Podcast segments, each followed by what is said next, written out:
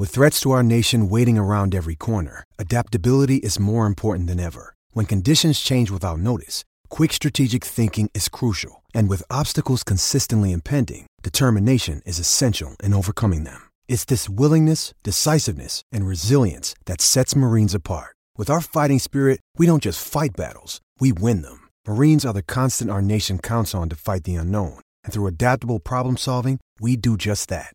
Learn more at marines dot com.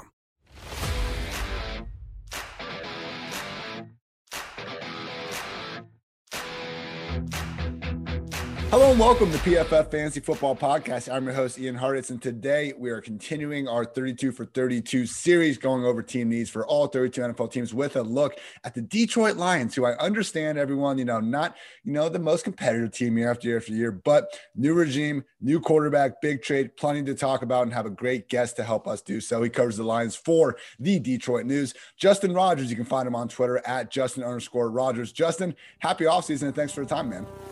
Happy off season. It's been it's been a busy one.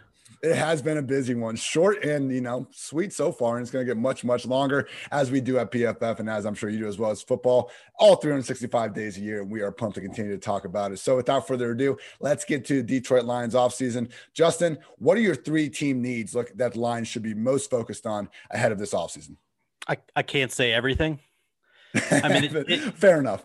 no, this is this is a team that, that really needs a lot. Um, I, I think starting off, you, you look at the defense. Uh, it was the the worst defense in, in franchise history uh, in terms of yardage, in terms of points, in terms of the eye test. It, it was just a, an awful group. Um, looking at that unit, you know, it's it's going to be a, a turnover with coaching staff, with. with players, but I think the first spot they really need to address on the, the defense is the linebacker position. Um, they just haven't got the production out of that group. They've, they've invested resources in it in terms of bringing in Jamie Collins in free agency, uh, using high round draft picks and Jelani Tavai and Jared Davis, but uh, the, the group has not been good enough. Uh, on the offensive side of the ball, it's it's wide receiver. They they just don't have any under contract right now. Uh, it's it's Quintez Cephas and Quintez Cephas is the uh, wide receiver core right now. So Kenny Golladay is obviously the the the star there. Uh, he's a free agent. Uh, talked to Dan Campbell the other day. There is interest in bringing him back. We don't know the cap space situation or whether that'll even be possible. Um, but other than that, you know, I think it's it's an area they need to to really address in the draft. And then probably going back to the defense side of the ball, they probably need to do some more work on the, the defensive line, uh, edge rusher, defensive tackle. Their their best uh, sacker last year and it was Romeo Okwara, hit double digits in, in sacks. He's a free agent as well. Again, that's another player they'd love to have back. He's he's young, just entering his prime, but um, this is a league that that pays edge rushers, so you know there there's going to be some competition on the open market for him as well.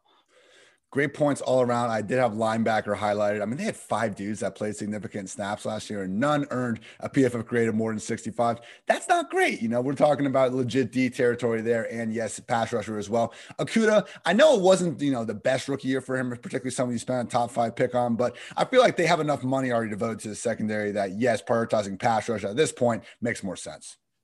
Yeah, you know, Okudah is an interesting one. Obviously, a lot of rookie corners struggle. That's that's just kind of the nature of the beast. Some some hit the ground running, but it's it's more unusual uh, for that than for a guy to not have success. And and I look at Okudah's rookie season. There was flashes in there, and then it comes out that he was dealing with a groin injury for quite some time. And uh, he tried his best not to use it as an excuse, but he did also mention that he was struggling with with hitting top speed and accelerating. And you cannot accelerate at the cornerback position, particularly with some of the guys he was having to cover early in the season with, with Julio and, and Hopkins. And uh, I think Adams was in there. Like it was just a, a gauntlet. So, uh, you know, you hope that that was a, a good trial by fire learning experience for him and that he can take that, those lumps and, and translate it into something more meaningful with, with a, a healthy body in, in his second season. Really a hell of a division for, uh, you know, number one rookie corner to have to deal with Vikings, Jefferson, Thielen, obviously Devontae with the Packers and Allen Robinson on the Bears. Lions, you know, Kenny Golladay and Mar- Marvin Jones to an extent too, had a couple of those wide receivers themselves. But to your point, only Quintez Cephas remains. Nothing even against Quintez Cephas. He's fine. But, you know, it, it confused me because they cut Marvin Hall like halfway through the year. I'm not saying he was a long-term answer, but they're, what they at least told us was that, hey, you know, they want to get younger. But then they start, they sign Mohamed Sanu, and he ends up being in three wide receiver sets for the back half of the year. Do you think finally they're going to follow up on what they said, get younger and use some high-end picks? And I guess, what are your thoughts on the chances of Golladay and or Marvin Jones returning? All right. You know, I know the new general manager, Brad Holmes, is trying to classify this as a retooling and not a rebuilding, but it, it is a rebuild. You know, I've always said since I've covered this team that the rebuild starts the day they trade Matthew Stafford. And and once that happened, I, I know you got back a, a respectable quarterback in Jared Goff, and they believe that, you know, there might be a, a ceiling there that, that hasn't been uh, tapped, that, you know, maybe he could be the, the answer for the franchise. But uh, beyond that, like, you just look at this roster. They need youth. They need talent um, across the board. In terms of Golladay, Golladay is an interesting one because he is a little bit older uh, for a guy hitting his second contract. I believe twenty-seven. Um, you know, that that does factor in your decision. If you don't believe you're going to be too competitive for two years, um, are you going to pay him that that market rate, that twenty million dollars a year that, that Keenan Allen got in terms of uh, production? It's it's a tough decision.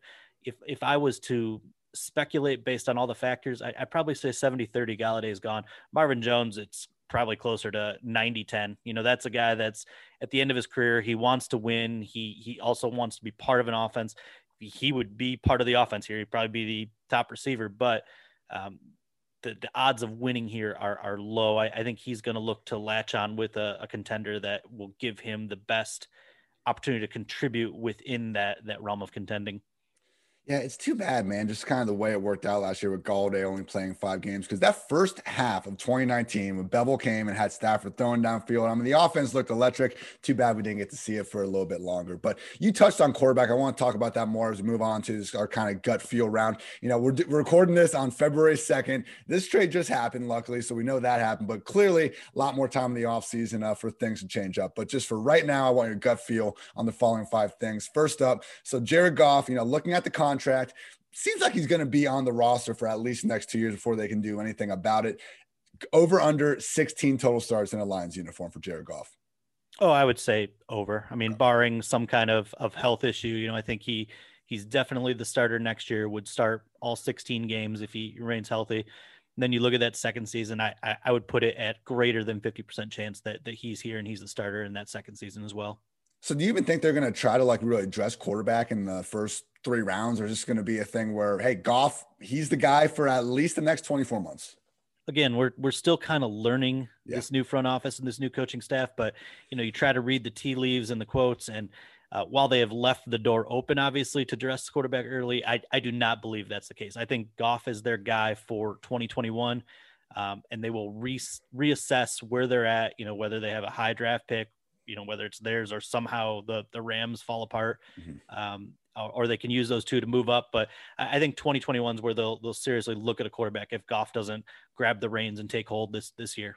Yeah, the Rams talking about that trade have pretty much said that they don't, you know, consider those lower round first round picks that different from a second, which is fine if it does end up being a lower round pick until we see a couple years later. Perhaps the Lions will get lucky with some of those picked towards the top of the draft. All right, so sticking with the offense, like you said, Golladay, Jones likely out of the picture.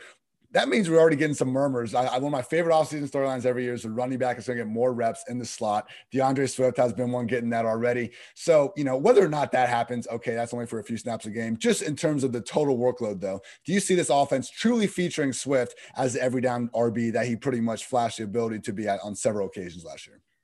You know, I, I like to compare it to what New Orleans does with Kamara. You know, I think he's clearly the the lead dog down there. But if you look at the the snap count totals for for Kamara year to year, it's it's about sixty percent.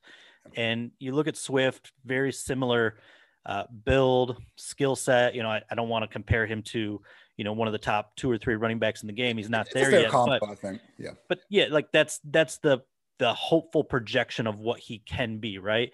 But he he is on the, the slighter side of build, and, and you don't want to overwork that. So um, you, you're going to have a compliment there. I don't know if what this new staff feels about Kerryon Johnson quite yet. Uh, I could absolutely see them just given Brad Holmes's track record in Los Angeles and um, what they invested in running backs year after year in terms of a mid-round guy. I, I could see them bringing in a, a, a bigger guy, a north-south guy that kind of complements and, and can be that, that Mark Ingram or Latavius Murray in the New Orleans system to, to Swift. But you're, you're probably going to look at a guy that's going to get about sixty percent of the snaps. Uh, he's obviously proved he can not just run outside the tackles, but between the tackles last year. And he is a quality receiver. I know he had some hiccups last year. It, it, I I, th- I say this all the time. Rookies come in and they have this reputation of having great hands, and then those Matthew Stafford fastballs start coming at him, and they're just a different speed, and and that's an adjustment, you know. And he drops the one first game of the season, game winner. It's but but he, he rebounded nicely, and the final stat line is nice: ten total touchdowns, contributing in the receiving game, contributing in the run game. The Lions are are all in on DeAndre Swift, and he can stay healthy. He he's the guy.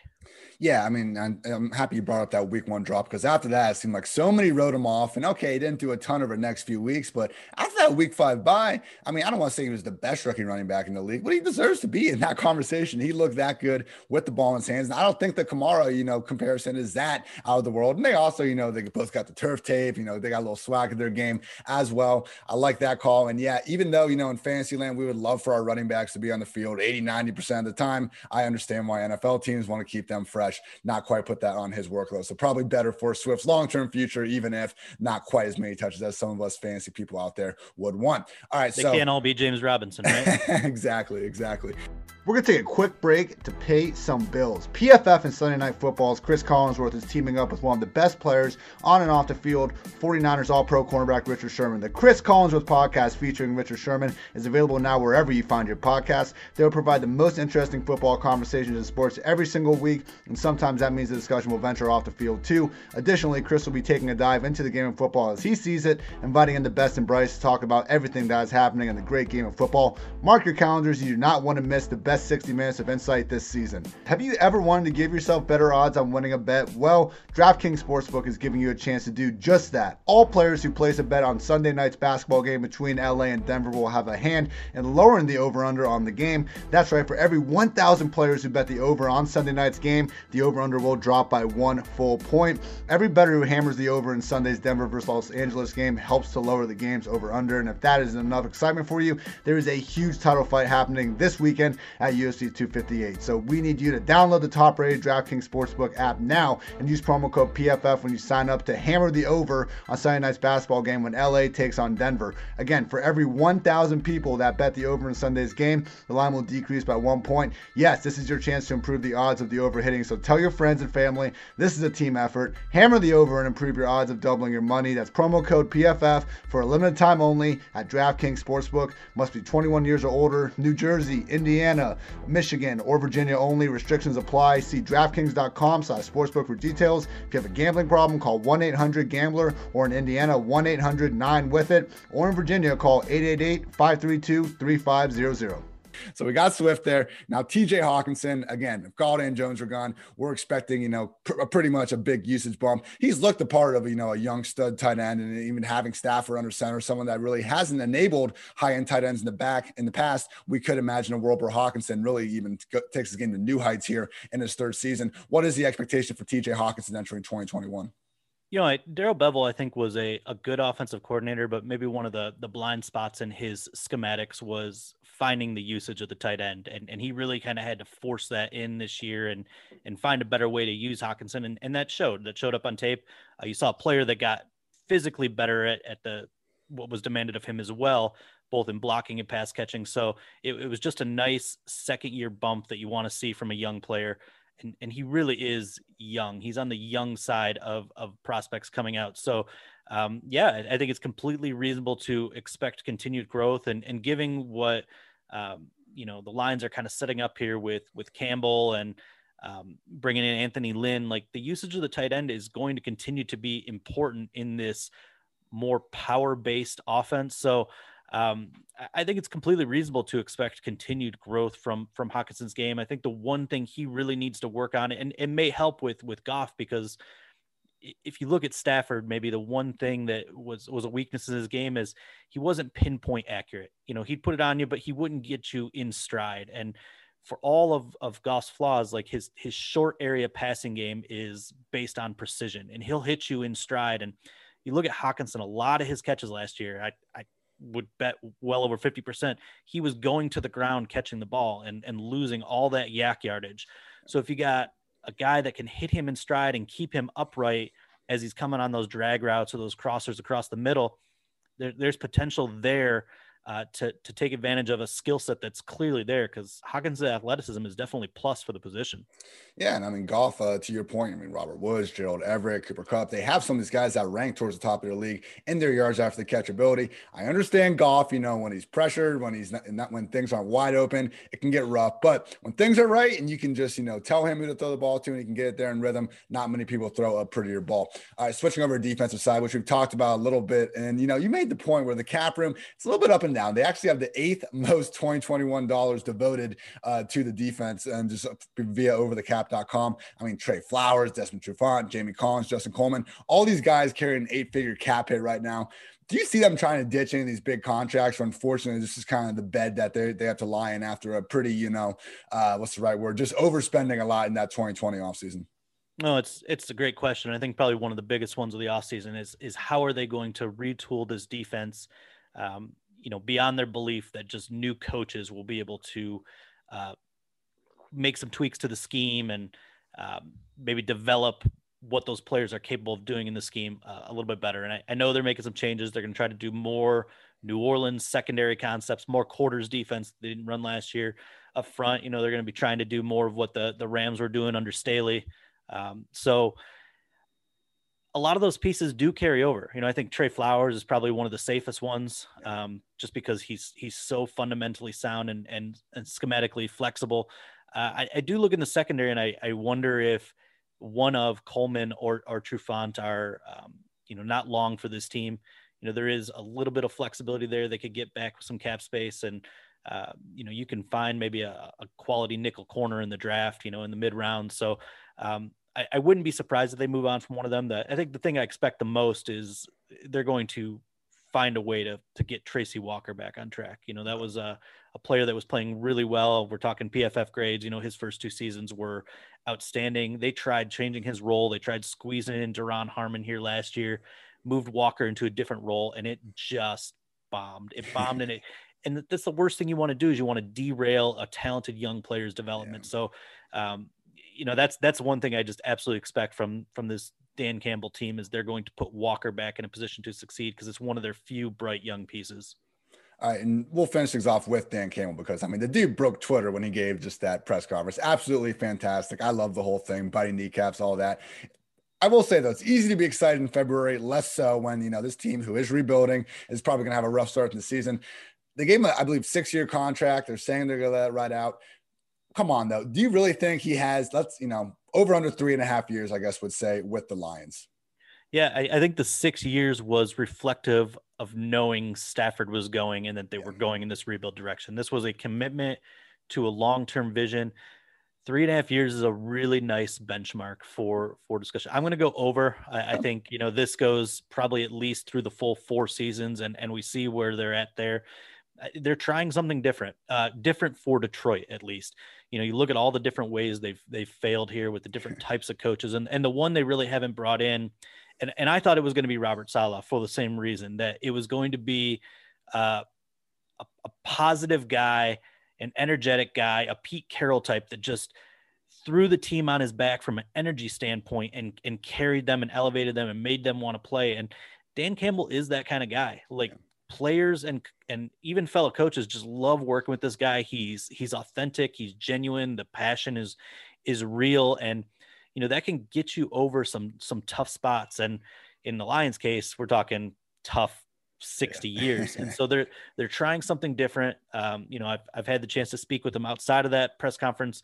Uh, I know the the one minute clip that you mentioned was was everywhere, but he went sixty-six or sixty-seven minutes during that press conference. I mean, he was there. There was just so much more to it, and the energy just never ceased. So uh, I, I'm excited to see what he brings. Uh, you know, I, I think curiosity has has got me here. He's bringing in a staff that's full of just longtime N F L veterans. You're talking Staley, Brunell, Lynn.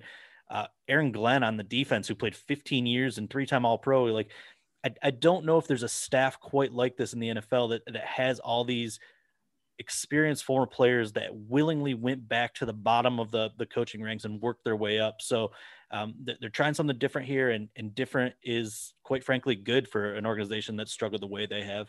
And yeah, hopefully we do get those more than three and a half years or so, so this different staff can try to help prove that it can work. And we saw in the Vikings in these last, you know, in the kind of Zimmer era, I think the Bills now and what they've been able to do, like there's a lot to be said about giving your team the same coaches for three, four years, not forcing your young quarterback to learn a different scheme year in and year out. Some of the things the Browns have had to go through. So, you know, Dan Campbell, new system, new guy. I get it. Give him a chance. We'll see what happens. So glad to hear that. All right, Justin, last thing, I will need your offseason bold call, and then we'll get you out of here.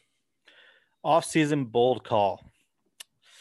Oh, I probably should have prepped when you sent me questions here. Uh, man, my offseason bold call would have been they would have traded Stafford. If you got a uh, first round pick direction in mind, that'll work. You know, I, I think receivers definitely in play.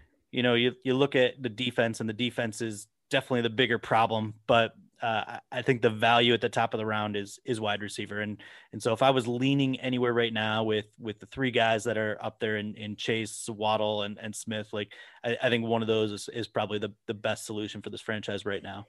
A number seven, perhaps Chase will fall, or one of the Bama guys, to your point. I like it. You know hey, what? Maybe- I think they might trade down, to be honest with you. Pick up more picks. You know, if you're not drafting a quarterback there and there's an opportunity to pick up an extra second rounder for a team that wants one, I, I think there's a, a really good shot that they didn't have. They had five picks heading into this draft. They picked up the third rounder, so there's six now. Like, when you're rebuilding, the more picks, the better. So I think there's a very good chance they trade down from number seven. Yeah, particularly if, uh, you know, Fields are one of those quarterbacks still hanging out there and someone wants to move up. Go get yourself, you know, six picks in the top one hundred now, let alone the entire draft. All right, I like that call a lot. Maybe even, you know, if they stay put, Kyle Pitts. I'm trying to bring him up in like every single team because I think he fits everywhere. We'll I don't think, there. I think Lions fans would lose their mind if they take a third tight end in the top ten. I was about to say, it's not just Hockenson. The losing their mind part would be when Jesse James is keeping one of those guys on the bench inevitably, yeah. But probably not going to happen there. Justin, thank you for your time, man. Everyone, make sure you follow Justin on Twitter at Justin underscore Rogers. Guy, anything, let the people know uh, where they can find you elsewhere? No, I think that works. Detroit News dot com. That's uh, that's the the people that pay the bills. There we go. Well, thank you, Justin, and thank you everyone out there for listening to this edition of the P F F Fantasy Football Podcast. We'll be back soon with more goodness. So he's Justin. I'm Ian. Th- until next time, take care, everybody.